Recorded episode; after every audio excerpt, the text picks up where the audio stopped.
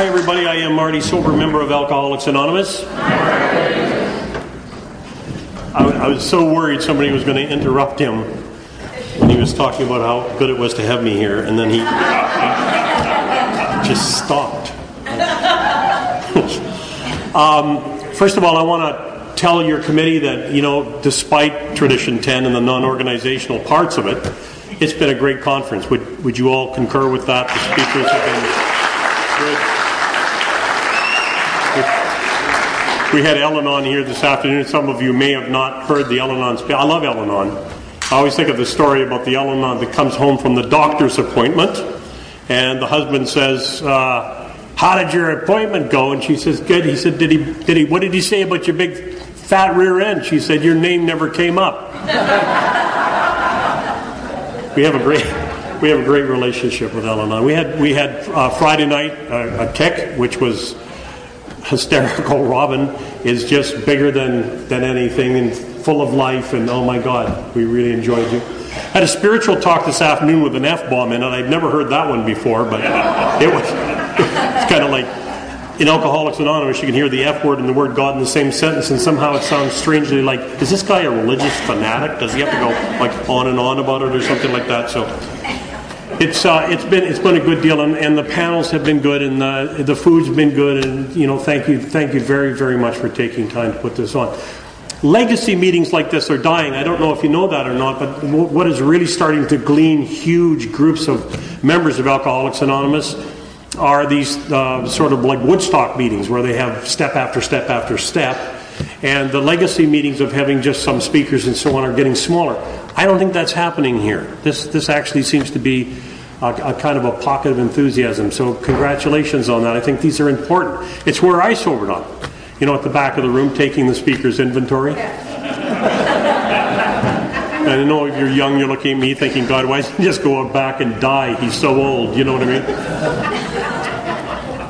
Yeah. Anyway, uh, I'm glad to be here, and I, I, just want to say one last sort of little uh, commercial message here, and that's if possible, uh, support the tapers, the, the people that are doing the recording. That also is something that's getting extremely difficult to sustain. They, they go from conference to conference and basically live on the little bit that they sell. So support them. It's, I, I, there's nothing better than getting a talk where you've connected and you can play that part over and over again. So, really strongly encourage you to do that.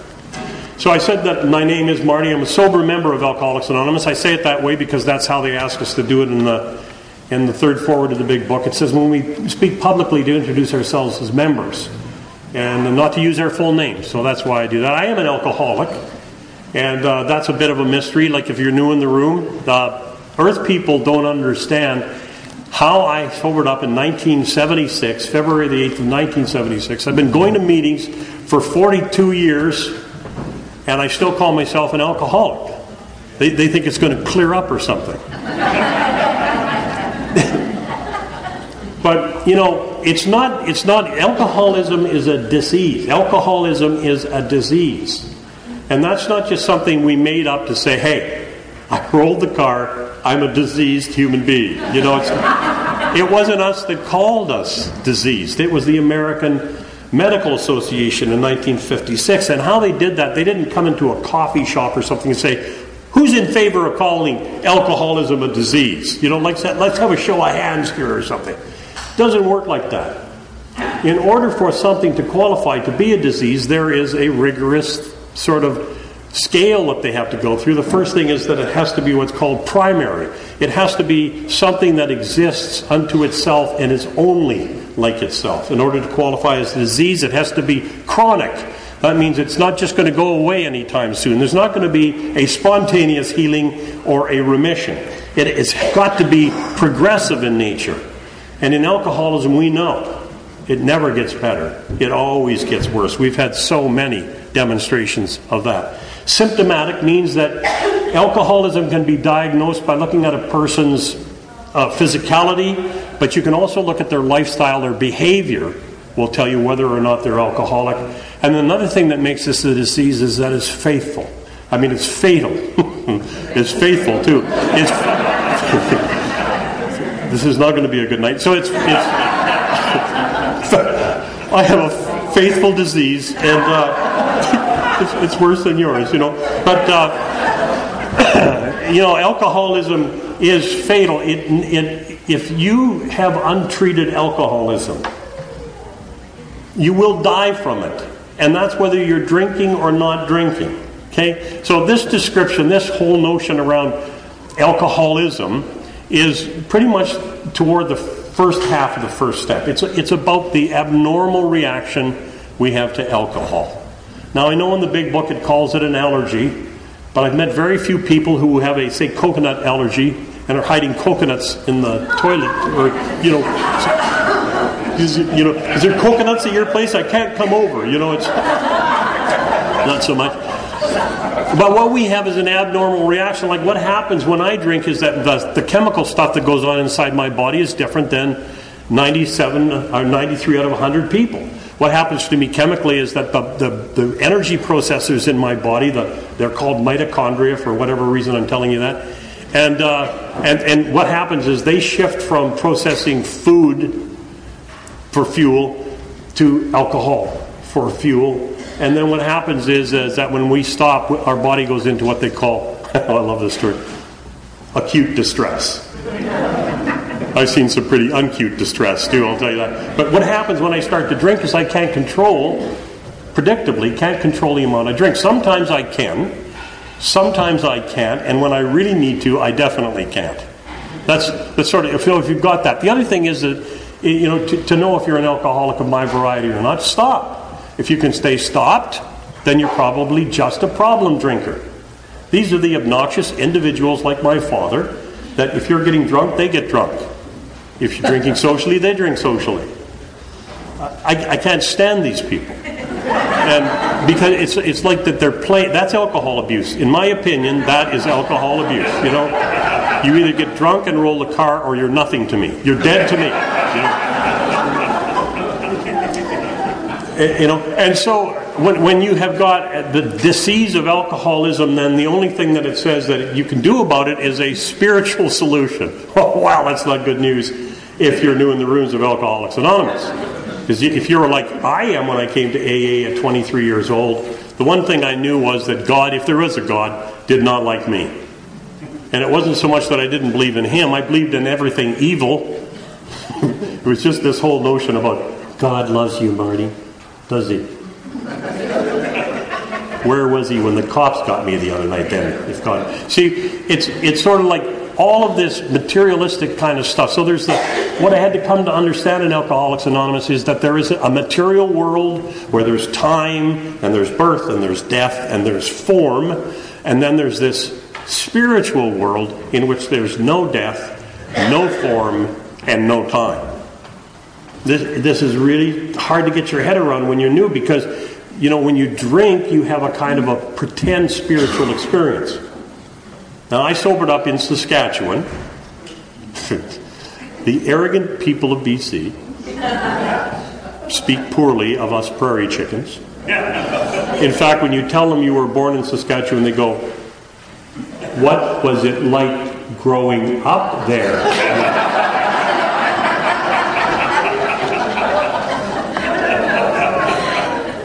You know, it's flat in Saskatchewan. We all know that. If you stand on a pineapple tin on a clear day in Saskatchewan, you can see the back of your own head. That's how flat it is in Saskatchewan. But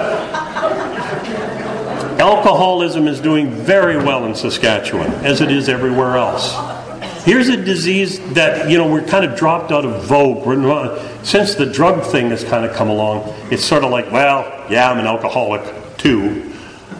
I, I got a hot tip for you we are still the number one drug that kills more people than anything else in the world. Turn your back on it if you will, it will kick you in the arse. Alcoholism kills somebody on the highways every 30 seconds. In, in the United States and Canada, we drink $197 million worth of liquor a day. It is, yeah. Keep coming back. So uh, it, this it is horrendous. And not only do, do us alcoholics kill ourselves drinking, But we kill people all around us. People that don't even have alcoholism are dying of alcoholism. You know, look at our kids and our families. The genius of Alcoholics Anonymous is the fact that when we recover, so many people around us have a better life. And so, it, it, you know, what I'm going to tell you tonight is, is that at, at 11 years old, I was alcoholic. I was absolutely, I had every one of those things. The disease had a hold of me. I had not yet had my abnormal reaction to alcohol. At 11 years old, I noticed things like my mother breathing in and out, repetitively breathing. Stop it! You know, I mean, I, I hated my mother, I hated my family, I hated Christmas, God and the Easter Bunny, school, everything. I just hated everything. And you know, if there was one common denominator among alcoholics that I've met in the years that I've been sober, it's that there's a kind of like a low burning ember of sort of wrath that burns a lot of the time. Watch us in our cars praying for others as they're driving, you know.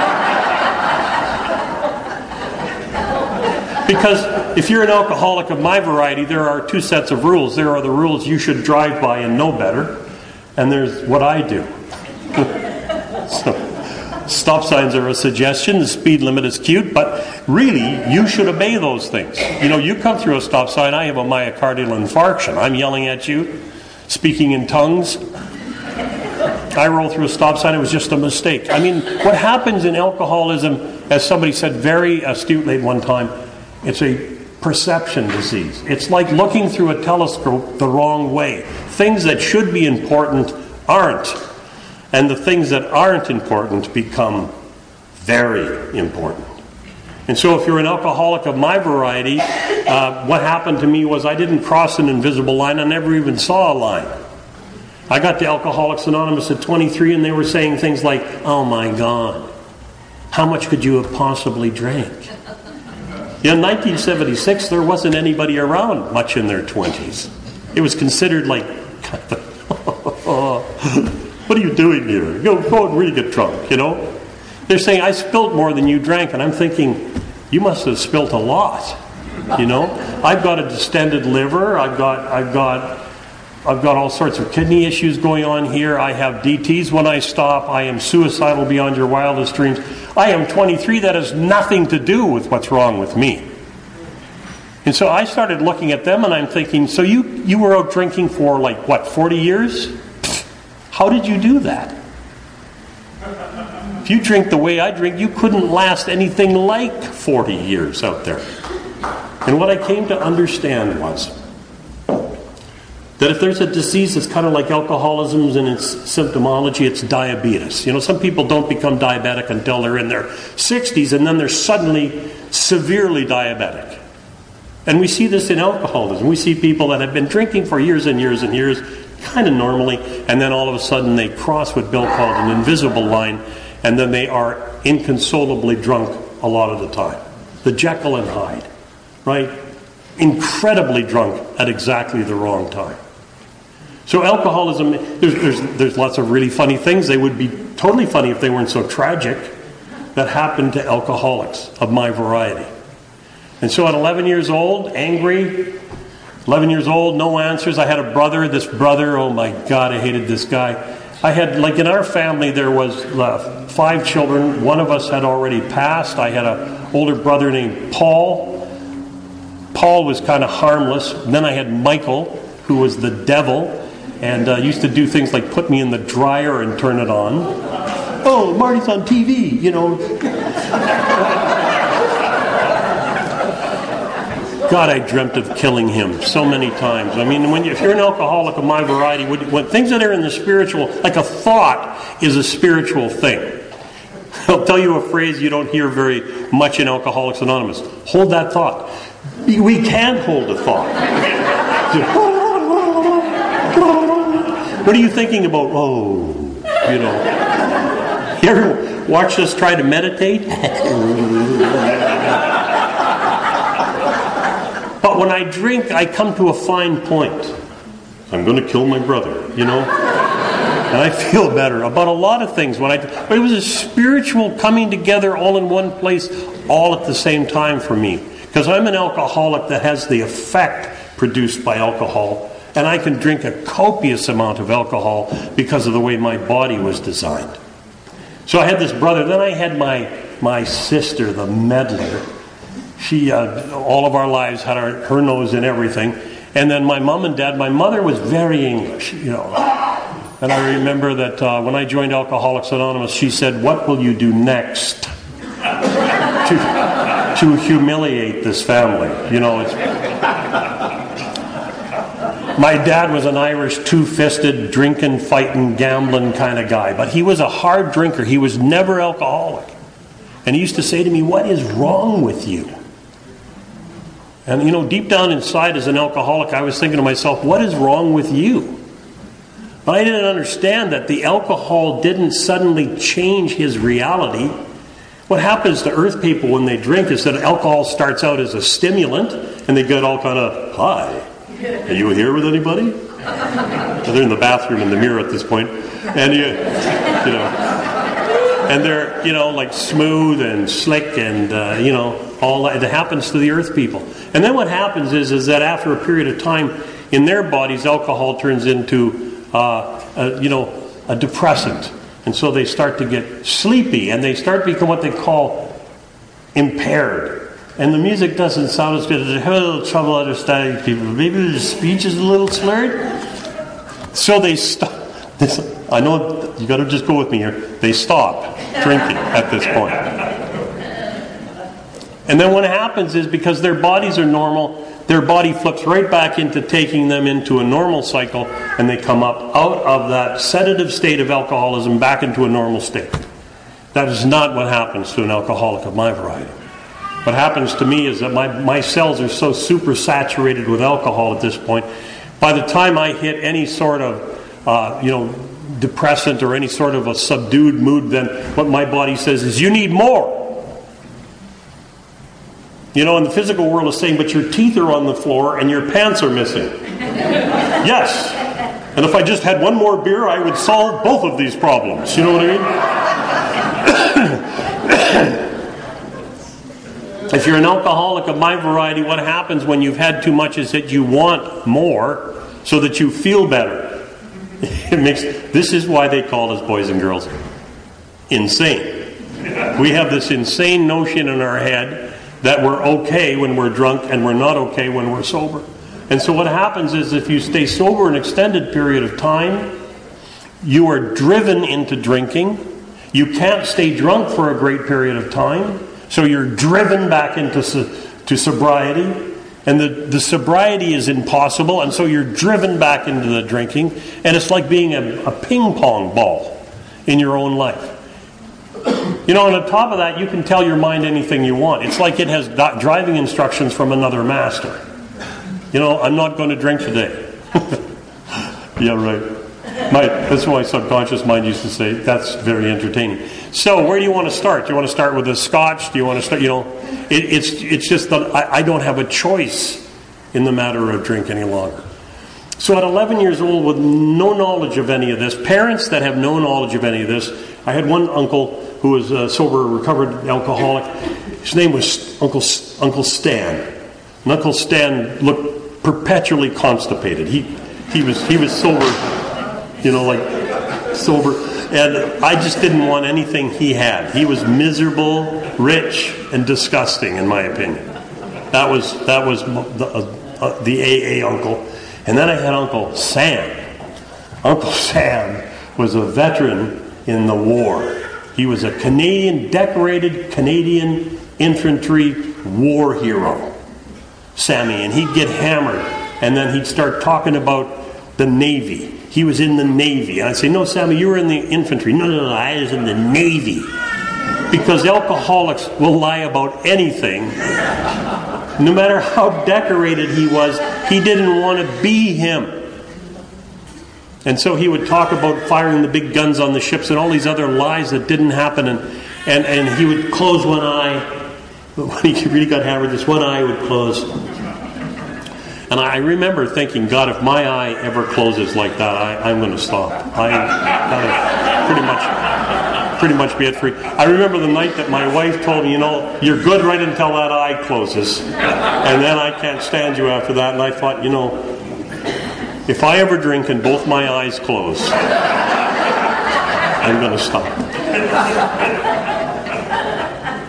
See, and this is the thing that, that's so hard to understand. People, you know, when you're having fun in Alcoholics Anonymous and you're sober, it's kind of like some of the the chosen frozen that we have in the program, the ones that are this is a serious program. You know who they are.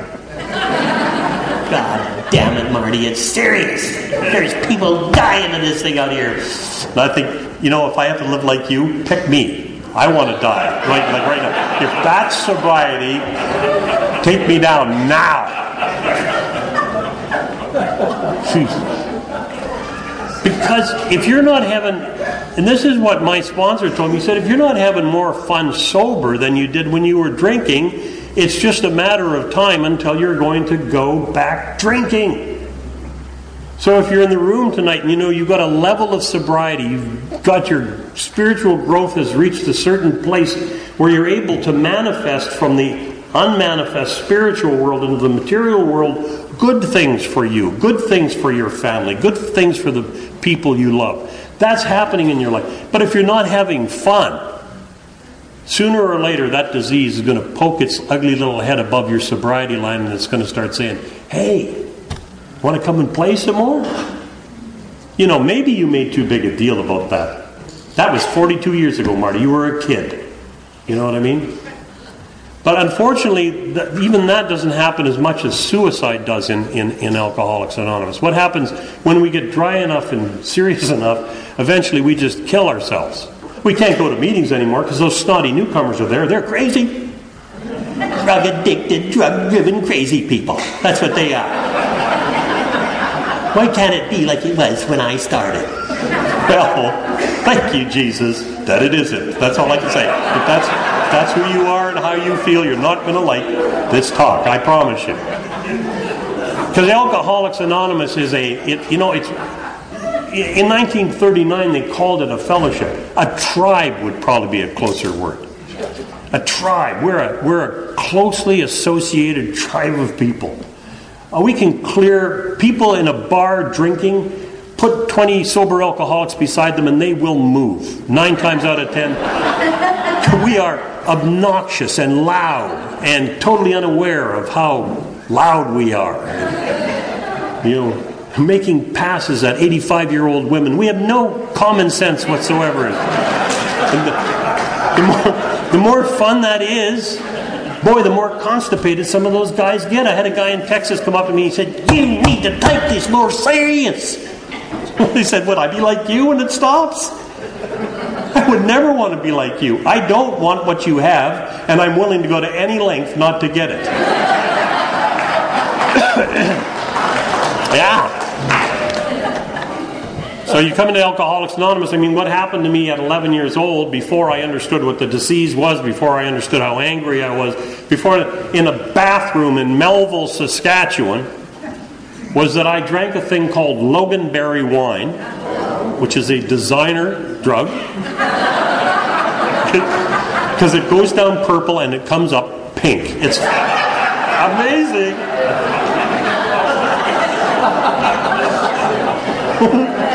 you can always tell the normies because they're going, uh, ooh, ooh, you know.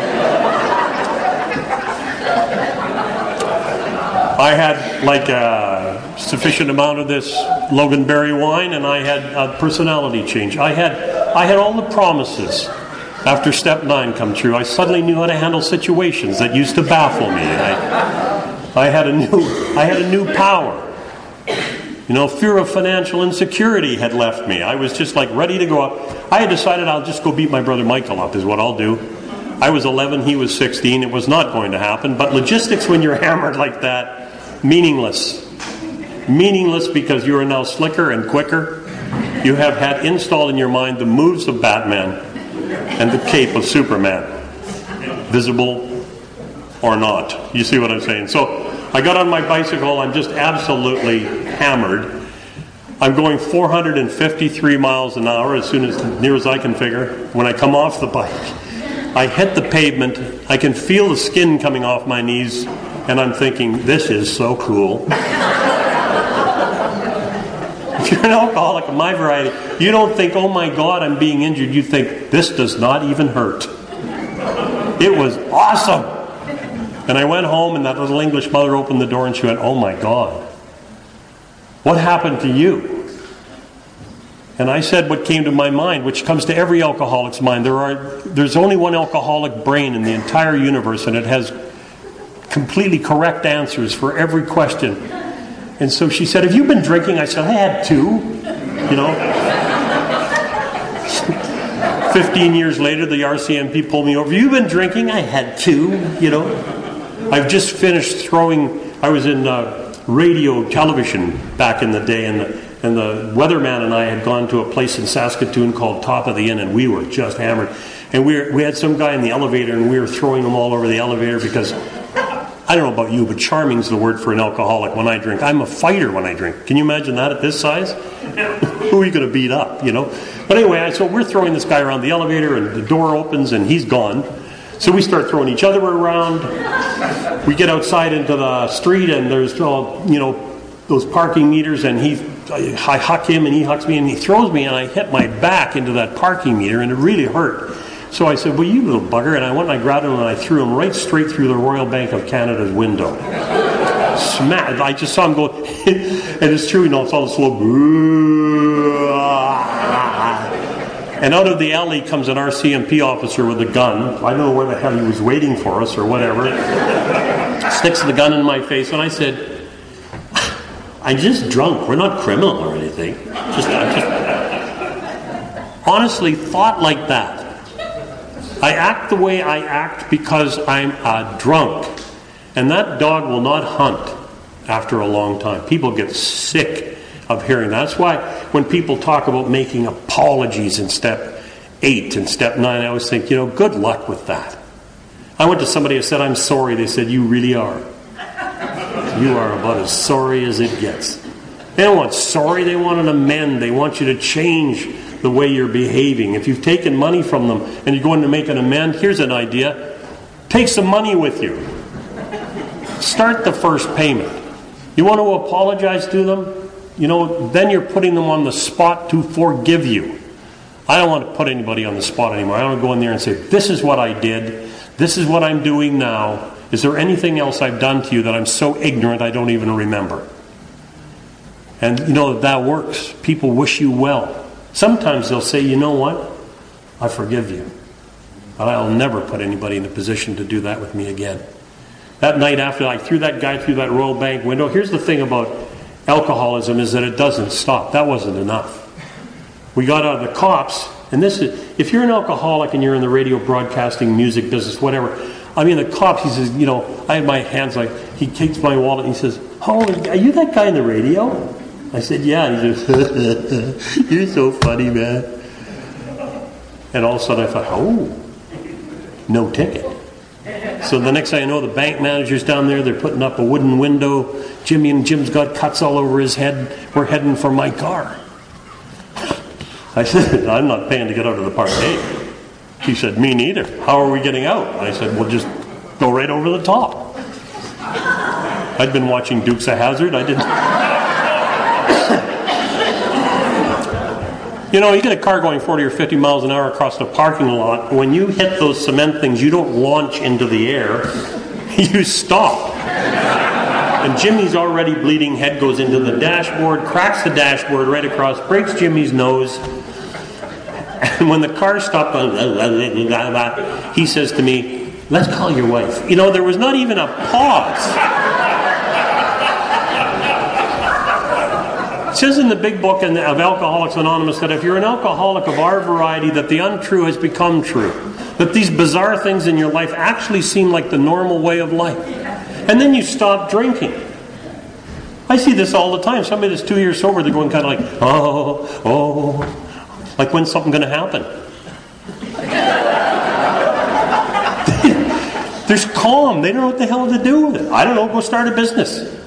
Do something. You know, have sex with another human being. Go ahead, try it. You know, whatever. Do something. Don't just sit and think about yourself all the time. So I'm in, I'm in a state, by, by the age of 11, I'm chronically alcoholic. It says that I, it, one of the parts of the disease is that it's chronic. And it's chronic because it just doesn't stop. And so at age 11 and 12, I remember in grade 7, I, you know, what happens to you when you're an alcoholic of my variety and you've had the number of heartbreaks and disappointments and humiliations that you've had drinking. My third night out drinking, trying to fit in with the older guys, somebody filled a whole beer bottle full of cigarette butts. I drank, I never said a word. I was just afraid they wouldn't let me keep on drinking if I let them know that I drank all the cigarette butts. And I, I had one humiliation after the other. And so, so what happens when you when you've been humiliated that much uh, in, in in drunkenness is that when you get sober, you you even if you're starting to do anything right, you feel like a fake in your own life. You feel like you're such just a great big phony because deep down inside there's this just great big sucking hole of nothingness. And it wasn't until I started going to AA in Florida that I heard that described as a God shaped hole. Because you can put all the money you want in it. You can put all the prestige you want in it. You can do anything you want. It never, ever gets plugged until you find a power stranger than yourself. And so in Alcoholics Anonymous, when you're me and I, I come to Alcoholics Anonymous like I told you when I was 23, not because I wanted to, not because I tried to beat my brother Michael up, not because of the seven you know, almost life taking car accidents I was in, not because the number of jobs that I lost, not, not, nothing to do with any of that. And when I first came to the rooms of Alcoholics Anonymous and I heard you talking about what you lost, I couldn't hear you. I remember a guy talking about losing $285,000 at a meeting, and I thought, well, you're just stupid. Another guy talked about losing his wife, and I thought, well, it's probably lucky for her. You know, these guys, the average age in a room at Alcoholics Anonymous in 1976, the average age was dead. These were old people 40, 50 year olds, old. When you're, when you're 22, 37 year old people look like they've been sent out to be wrinkled. I mean, everything looks really old. And, and they're talking about not drinking for the rest of their lives. And then they say, and if you want what we have, I'm going, what the hell would I want what you have? My God, you're so old you can't drink anymore. They should just take you out back, lay you down gently, and put you to sleep. That's what the best thing that could happen to you. I didn't understand what they were doing in the rooms of Alcoholics Anonymous. And I would listen to what they lost. And some of them had been in jail, and I'd spent a couple of nights in jail. I'd never been in a penitentiary or anything like that. I'd had, you know, lots of trouble with girls, but, you know, I hadn't lost my home. I, I, you know, I couldn't identify with the loss. And then one night it happened, like it will happen to you if you come to enough meetings. Somebody will start talking about how it felt. And you go, wait, what? What? What do you mean you, you, you, you're alone in a crowd? What, what do you mean that you can't, you, you can't feel any love at all? Right, and then and then you're you're six months sober, and you're a year sober, and there's a, a television commercial, and and somebody, you know, the, the dog comes home, and you're going because your emotions are starting to wake up.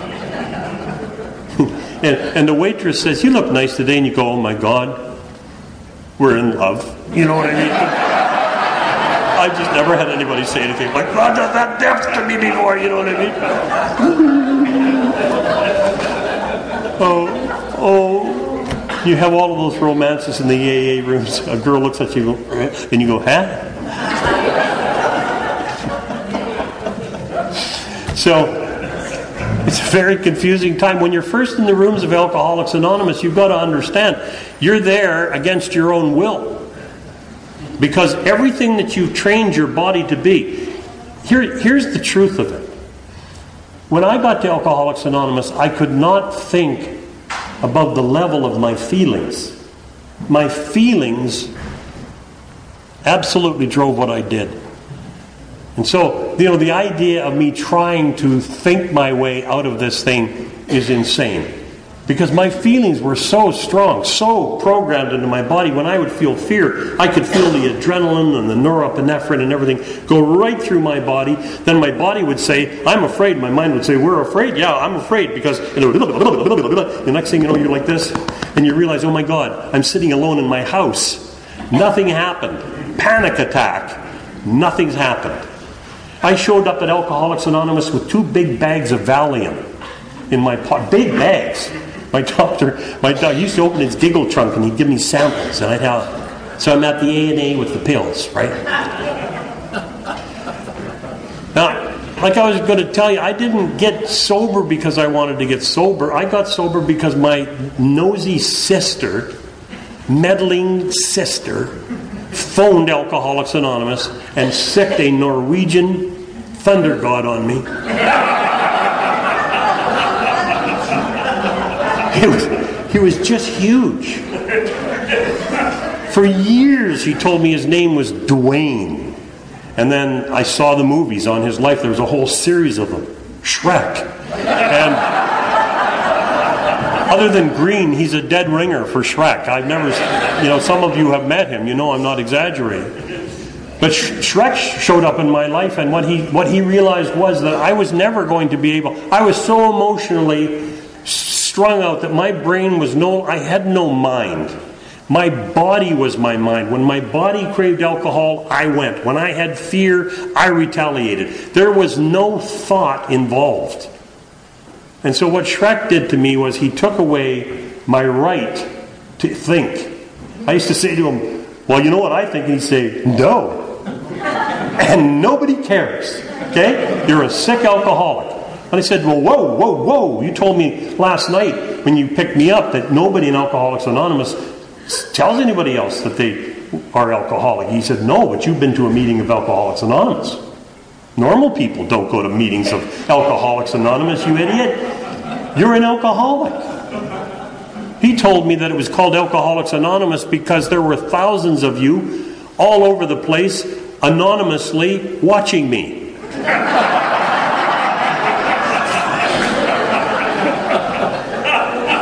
Every page of the big book with the word honesty had been ripped out of his book. But what he knew was that I cannot get sober thinking my way into right actions, that I could only get sober by acting my way into right thinking. And that I couldn't even make a decision to act my way into right thinking. So he just took away my right to think. And I'd, I'd open the back door, and Shrek would be standing there, and I'd go, oh, What? And he'd say, Get in the car. I don't want to get in the car. I know. Get in the car. I told him one time I'm going to call the police. He said the police are in on this. So you got a tough sponsor? Good. You got a sponsor you love every minute of every day? Get a different one. If you had a sponsor that's never upset you, they're not telling you the truth. You've got to have somebody that will tell you the truth. Paul, I saw what you did there. I've told, I sponsor Paul, and when he, when he, we have a great friendship, and he just went, oh, oh. Anyway, your sponsor's got to be that person. You know, sponsor came out of the Oxford groups. They used to sponsor people into the Oxford groups. And we inherited that into Alcoholics Anonymous. Mentor would probably be a better name. This is somebody that you're asking to, to participate in your life. You're giving them the right to say, You were nuts. You are not going to do that. You have got to have somebody like this because you can't, especially in the early going, trust your own thinking.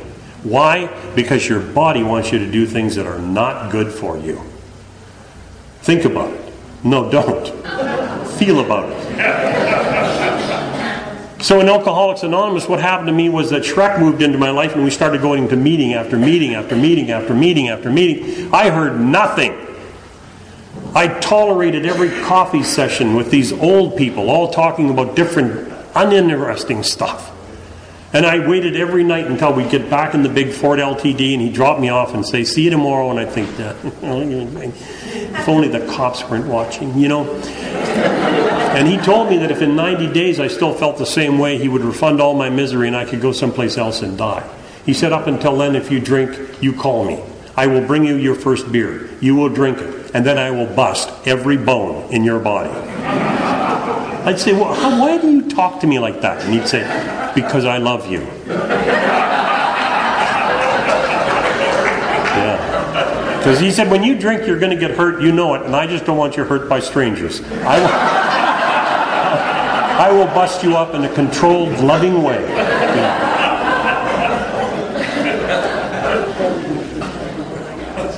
So alcoholism is this disease of isolation. The thing that it isn't described in that medical definition of alcoholism wasn't described till many years later was this whole notion of, of how isolated we are.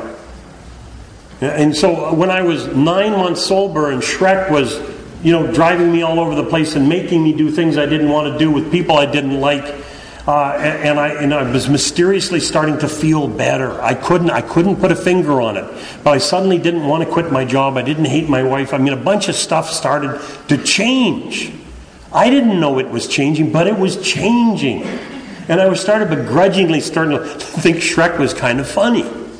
You know, because we'd do things like pick up newcomers. He had a, a, van that only had two seats in it, and he'd, he'd load up the back with newcomers, and then he'd drive up and down the ditches and roll them around in the back of the van until they would admit that there was a power greater than themselves, you know. And I had to kind of begrudgingly admit, I kind of like this. You know, it's, it's kind of fun. It's kind of fun to be in a tribe. It's kind of fun to be different and apart from. You know that guy I threw through the bank window, Jim? He's dead. Last thing Jim said to me before he died, he had a big blue alcoholic nose. Because when I, when I stopped drinking, he said, Marty, our friendship is over. I said, why? And he said, because a man that doesn't drink whiskey, in my opinion, is not a man. I'm not interested in being your friend anymore. And he wouldn't even go for lunch with me till the day he died.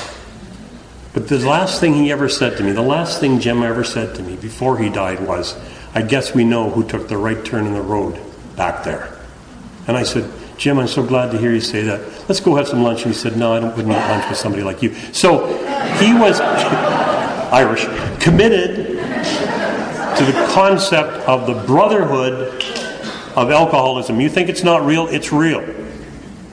Because we, you know, we hang together like people with BO all in one corner. I see all the Elkies all in one corner. You know what I mean? I said to Shrek one time, if I'm alcoholic, everybody I know is alcoholic. And he went, correct. Nobody that wasn't alcoholic would drink with a loose cannon like you. Why would they? It's too dangerous. You see? And so I'm in I'm in Alcoholics Anonymous, I'm 90 or so days sober, driving down the road, and then I have a God shot moment where it says, This is a terminal disease. You are going to die if you drink again. what? Because I hated me, but I couldn't get enough of me all at the same time. You know? Somebody said one time a narcissist is somebody having a love affair with themselves that cannot stand the object of their affection. Basically, where I was. So at 90 days sober, I phoned Shrek and I said, Oh my God, I'm an alcoholic. If I drink, I'm going to die. Blah, blah, blah. He said, Calm down. The fact you recognize that you're an alcoholic, all that does is make it unanimous. Now everybody knows you're an alcoholic. What do you need? And I said, I need to talk to a professional. He said, Excuse me? I said, I want to talk to somebody that has some degrees, like numbers behind their name, a professional, not a bunch of people that just saved their lives. And he said, Okay. So come on down here. I got a guy. And so he sends me this guy, Bob. I go into Bob's office and I said, he said, What do you want to know? I said, I want to know what's wrong with me. If, if I'm alcoholic, what does that mean? He said, Well, it, what it means is you have a biochemical genetic disorder centered in the hypothalamic information control center of your brain, which has been made worse by your liver's inability to metabolize alcohol without producing acetaldehyde which mixed with dopamine produces tetrahydroisoquinoline, and that is a nasty combination given your narcissistic, egocentric core, which is driven at times by feelings of omnipotence, which tend to their own integrity despite the cognitive dissonance and stimulus augmentation. I said,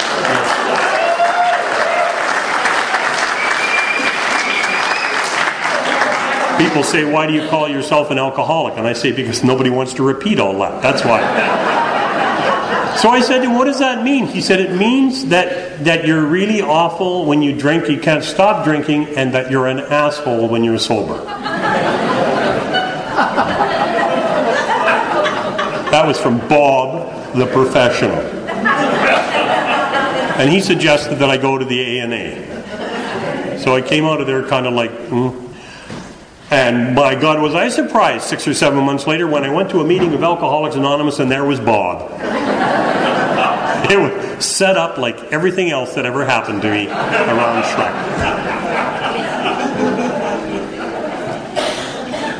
It doesn't matter what it is. It doesn't matter if you understand all those words. The problem is that this thing is active in you, that it is progressing, and that drinking or not drinking, you're getting sicker by the moment.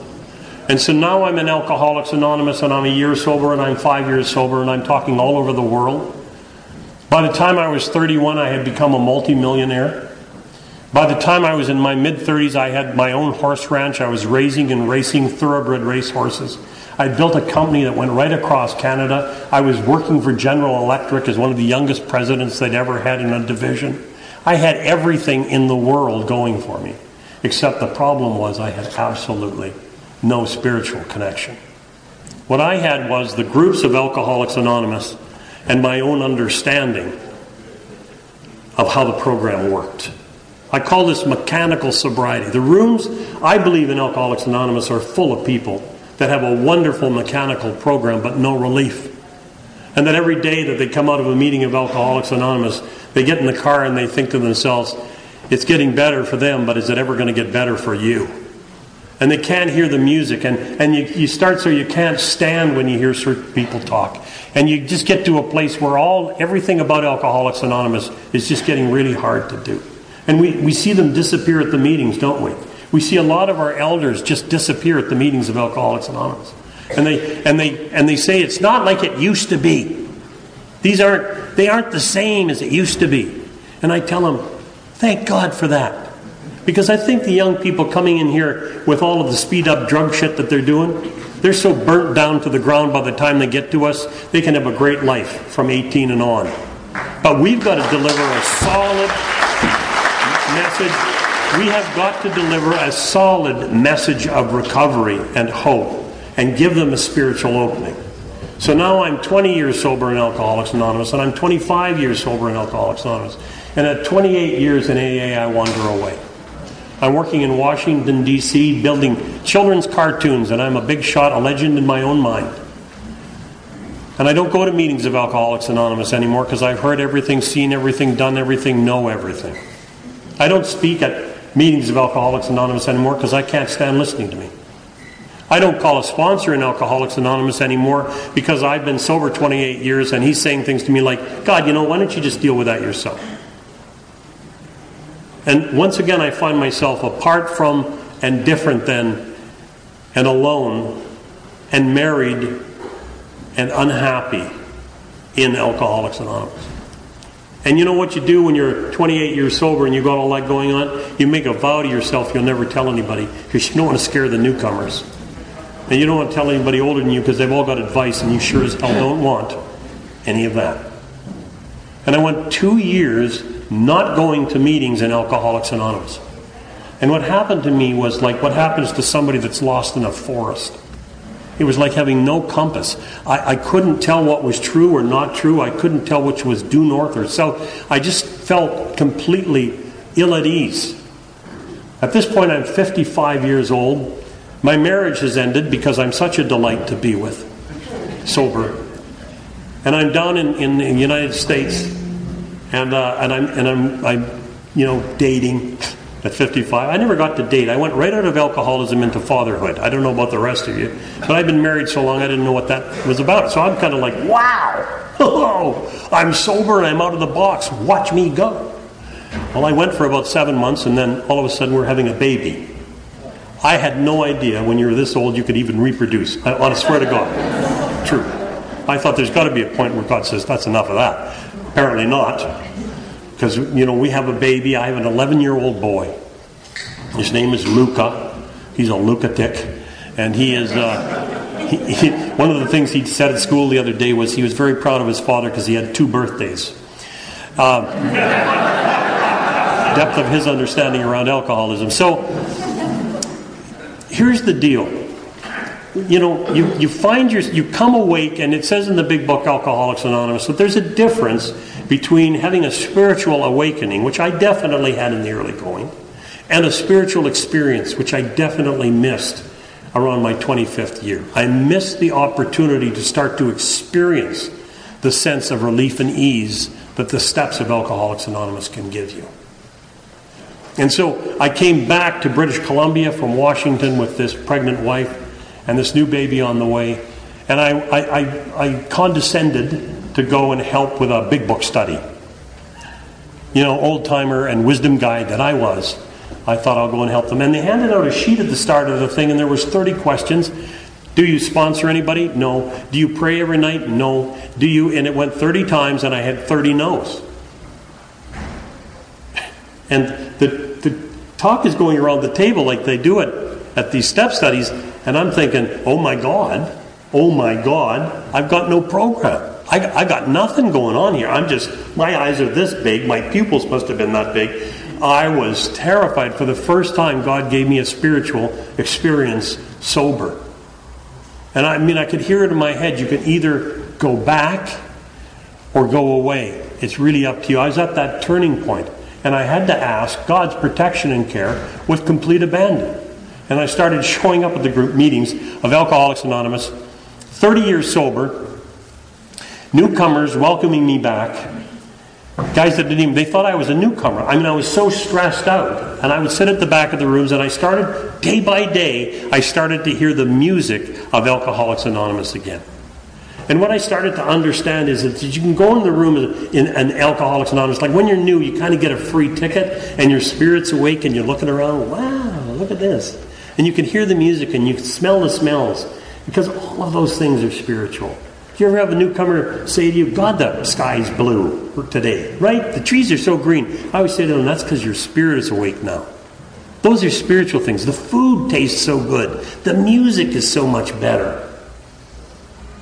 And even that spouse you have starts to look a little, you know what I mean? Like you start to wake up. And so I'm in these rooms of Alcoholics Anonymous, and slowly, little by little, inch by inch, I start to reawaken to the idea that there is a power that's greater than myself. And I start to figure out where did I fall off? And I looked at it, and really where I went off the beam is step three. I got all caught up in the idea of making a decision. I didn't even think about what the actual decision was. The decision is that from now on in this drama of life, you, Marty Jeffrey, big shot, are not running things. There is no amount of organization or money or prestige or position that you can earn that will help you wrest satisfaction out of life. See, I, I should have woke up maybe a couple of years earlier because God also took all my money. Said, You're going to get so humble, you will love it. Gives me this little kid. I'm walking Luca in a stroller, and this woman walks up and she goes, Oh my God, what a beautiful baby. What's your grandson's name? I said, Declan. She said, hello, Declan. I said, no, no, that's Luca. She said, you just told me his name was Declan. I said, no, my grandchild's name is Luca. That's my son.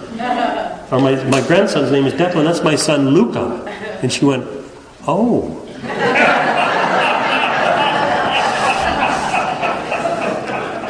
I found myself in the rooms of Alcoholics Anonymous starting to laugh and I, and, I, and I woke up to this notion of the idea that, that I got a new boss.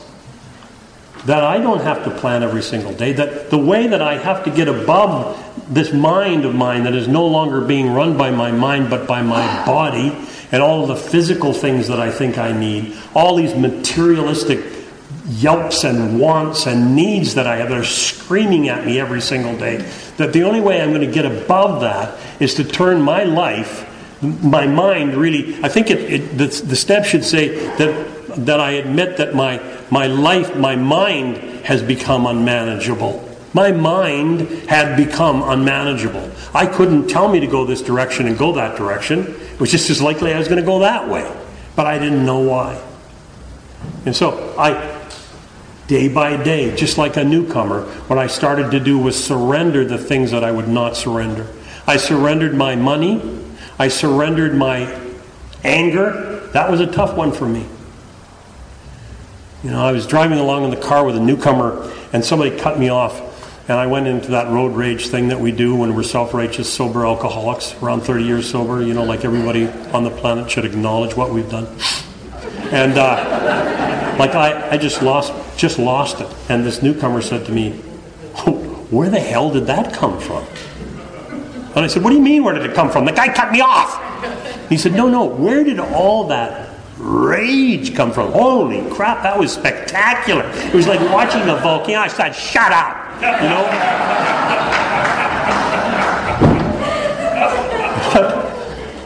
The rage doesn't happen when somebody cuts you off. It's there. That just turns the valve and out it comes. You know, somebody said one time if you squeeze a lemon, all you'll ever get out of it is lemon juice. Right? Doesn't matter if you sneak up on it and squeeze it, or you squeeze it really hard for a long time. Doesn't matter, just lemon juice. And then he said, If I walked up to you and squeezed you really hard, what would come out? I'll tell you what would come out of me back in that day. Just what the newcomers need. I want that. Is that what 30 years of sobriety does for you? You know, it says the hardest place to work this program is in your home. That's why. It's because I've got to go inside and I have to have deflation at great depth. I have to understand that what I think you should do and what I think I should do and what I think you shouldn't do and what I think I should do and what I think is right and what I think is wrong doesn't matter. I have no opinion on what I think you should do. I say to God, if there's any possible way I could be used in this other person's life, show me. You know, it's re- it's a different thing when you've got this higher power as your boss. The dialogue does not stop all day. I don't have a part in my day anymore where I'm not prayerfully saying to God as I'm walking to the front of this room, Could you please, dear Jesus, Lord and Savior, put your hand up my ass and move my mouth because I don't know what I'm going to say. And I just, if I could say anything that would help somebody, that's what I would say. No matter how bad I look, I don't care. Lady, drop the poodle. Drop that. Anyway, so what happens in Alcoholics Anonymous is, is that it, it, it's called in 1939 a psychic change. But in 2018, with cognitive science and everything, what you start to understand is, is that right at the front of our brain, there's a simulator. And this is the reason we don't have Ben and Jerry's liver flavored and uh, onion ice cream. You don't have to make that to think that it would be awful. You can simulate it in your mind before it ever happens. Now, if you're an alcoholic of our variety, everything you're putting in the simulator is wrong. Sort of like, you know, an aircraft pilot in the simulator, and all they're feeding in is 90 degree mountains and engine failures, and it's just one problem after the other. Until the pilot finally says, screw it, I might as well get drunk before I hit the ground. So I've, I've got to go to a place where it's not me putting stuff in the simulator anymore. I can't trust that mind of mine because all it wants to do is take care of my body. So I've had to divorce myself from the idea that I will ever regain control. I will never, as it says in the big book, the obsession of an abnormal drinker is to control and enjoy his or her drinking. I'm going to take that a step farther and say the the obsession of an abnormal thinker is to control and enjoy his or her thinking. And I'm here to tell you that after 42 years of sobriety, it ain't happened yet. And as long as I'm asking for guidance, as long as I understand that there might be a plan that's better than anything I could think of, and that all I have to do is offer myself to be fit to be of maximum use to God's kids. Bill Wilson said it like this He said, I was depressed until I understood to close the circuit that I had to love God's kids the same way He loved me. I had to not judge and just love. You know, when you think about a higher power, what comes into your mind? Because most people think punishing, angry, judgmental, sky fairy, just sitting there ready to knock the snot out of you as soon as you die. I can't pray to a God like that. I can't ask a God like that for anything. I'll tell you how my God is. My God is love, bountiful, boundless love. My God is infinite intelligence. My God is bottomless wisdom. My God is beauty. My God is the never ending principle of perfect good. My God is the spirit that's inside of me that connects me to absolutely everything I need to know on a daily basis in order to, to survive and be happy. So, in Alcoholics Anonymous, what, what they did so brilliantly back in 1939, without Bill really understanding what he was writing, come on, he was three and a half years sober. You know, I don't know about you at three and a half years sober. You, I, am going to tell you, I, I could not have possibly written down the steps, even if I was told what to write down. I'd have tried to improve on them, for God's sake, you know. But what it says in there is that once I've got this idea that I have a new employer, I have a new boss, it says, that's a great decision, Marty. Good for you. And now, if you want it to be permanent, it's going to require action. The first action of which is you're going to have to confront the idea that everything you've done in the past may not be what you think it is. I'm going to ask you to do a step four. And in a step four, our elders, sadly, all they saw was the word anger. That I'm going to list, have a list of all the people with whom I'm angry. And I'm here to tell you that's not what the book says. Read it. It says that I was angry. It was usually my pocketbook, you know, personal relationship. And then he comes up out of that bunny hole and he says, We were hurt. We were threatened. And you see, when I deal with people, and I deal with people all the time working the steps, long time sober people, they're not as angry as they are hurt. They're not as angry as they are threatened. They walk in their rooms of their, their home group that they've been going to, and nobody comes up to them and says, Hallelujah, you're here. Because if they did, you'd just feel okay. In fact, they don't say anything. And what we forgot when we're all these years sober is we're not there to get, we're there to give, to close the circuit, to go up to that young guy, gal that we completely don't understand and say, Hi, how are you? You know, it's so bad in, in the current day Alcoholics Anonymous, we in our group, we had to form a position called a chaser. And our chasers uh, uh, agree for one month that after the meeting, when the meeting ends, that they won't visit with one another. That what they'll do is they'll go and they'll find the people who are new in the room or people that don't look like they're connected to anybody else or isolated, and they'll go over to them and say, Give me your telephone number, I'm going to call you tomorrow. Because what we got to do a better job of in Alcoholics Anonymous right now is showing these people the spiritual kit of tools. I, don't care if they come from a treatment center or, or Nantucket. I couldn't care less.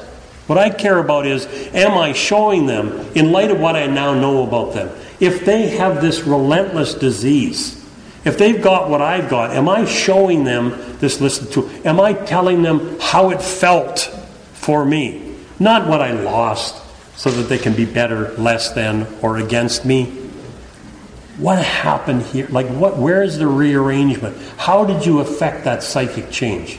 In 2018, how did you get that simulator to not always come up with crappy scenarios? You know, when, when you go into some of the studies, and I'll finish here really quickly, but they're starting to do what are called fMRI studies of the, of the brain. And what they found out was that there's a, there's a part of the brain that is actually hooked into, and this is astounding, hope. Hope is an actual dynamic cognitive process. And what happens with a person that doesn't have hope is that they can no longer think creatively. I want you to think about newcomers. I want you to think about yourself when you got here. It wasn't that I wouldn't have done something different, I couldn't think of anything different. It wasn't that I didn't want anything different, I couldn't think of anything I wanted that would be different. My entire ability to have any creative thought was completely shut down. And so it says in the big book, Alcoholics Anonymous, that we have a seemingly hopeless state of mind and body. And what happens in Alcoholics Anonymous is we sit in those chairs and up through our rear ends through a very complicated scientific process called osmosis, is that the hope starts to come back into our veins. What happened to me at 30 years sober at the back of the rooms was that I started to get hope. I started to think, oh my God, I actually love this again. And here I am now, many years later. I think I'm probably more enthusiastic about Alcoholics Anonymous than I've ever been at any point in my life. I work with three to five people every single week, going through steps. I do steps all the time. And what I find in that is that, that I, I see God over and over again. You know, like the story of the newcomer female in Alcoholics Anonymous. She had that alcoholic car with the one window that wouldn't go up. You know, the car that you have to put up on a lift to really see the dents, the alcoholic car, you know, the one that's been up on the curb 450 times? That morning in meditation, she had said to God, I need a sign. I need something so totally, so totally unique, some, something that is so outstanding that I absolutely know you sent it to me. And she's chugging along up this hill, and out of nowhere, a dove flies in the window of the car, lands on where she, the, the console, and, and, she, and it makes eye contact with her. She just sits looking at that dove. She freaked out. She pulls over to the side. She rolls the window down. The dove flies out the window. Later that day, talking to her sponsor, she says, Let me tell you what happened to me today. That crap car of mine, I kept it, and all birds are flying in the car.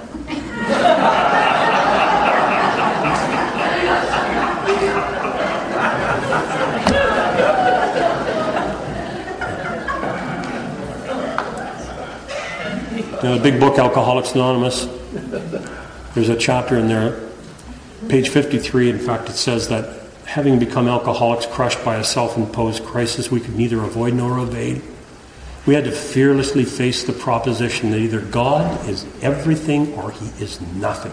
God either is or he isn't. It says, arrived at this point, we are squarely confronted with the question of faith. Now, many of us had walked far across the bridge of reason toward the desired shore of faith. The outlines and the promises brought luster to tired eyes and new hope to flagging spirits Friendly hands were outstretched in welcome, but somehow we just couldn't step ashore. And so, what I'd leave you with tonight is this: you know, is have you reasoned that that there's something powerful in Alcoholics Anonymous? You know, have you got to a place where you're right at the edge of the bridge and you have to say, now it's time to absolutely step off and hand this whole mess over to God? You know, are you at a place where you realize that, that the hope you're going to gain is when you see the lights come on in the newcomer's eyes? There's nobody at any group waiting to help you. You go to the group to help them. And what will happen to you will absolutely amaze you before you're halfway through. God bless and thank you for letting me share that.